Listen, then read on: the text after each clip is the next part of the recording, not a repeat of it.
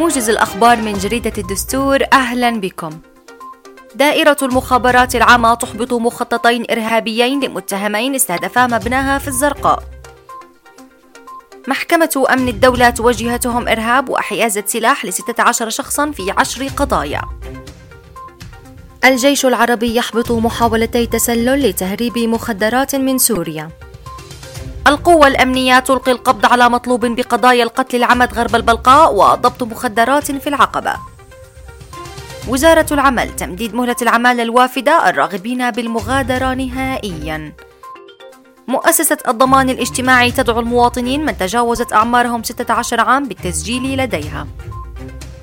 وأخيرا وزارة التربية والتعليم تبدأ باستقبال طلبات العمل على حساب التعليم الإضافي.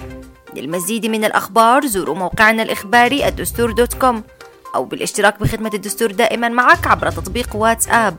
دمتم بخير وإلى اللقاء.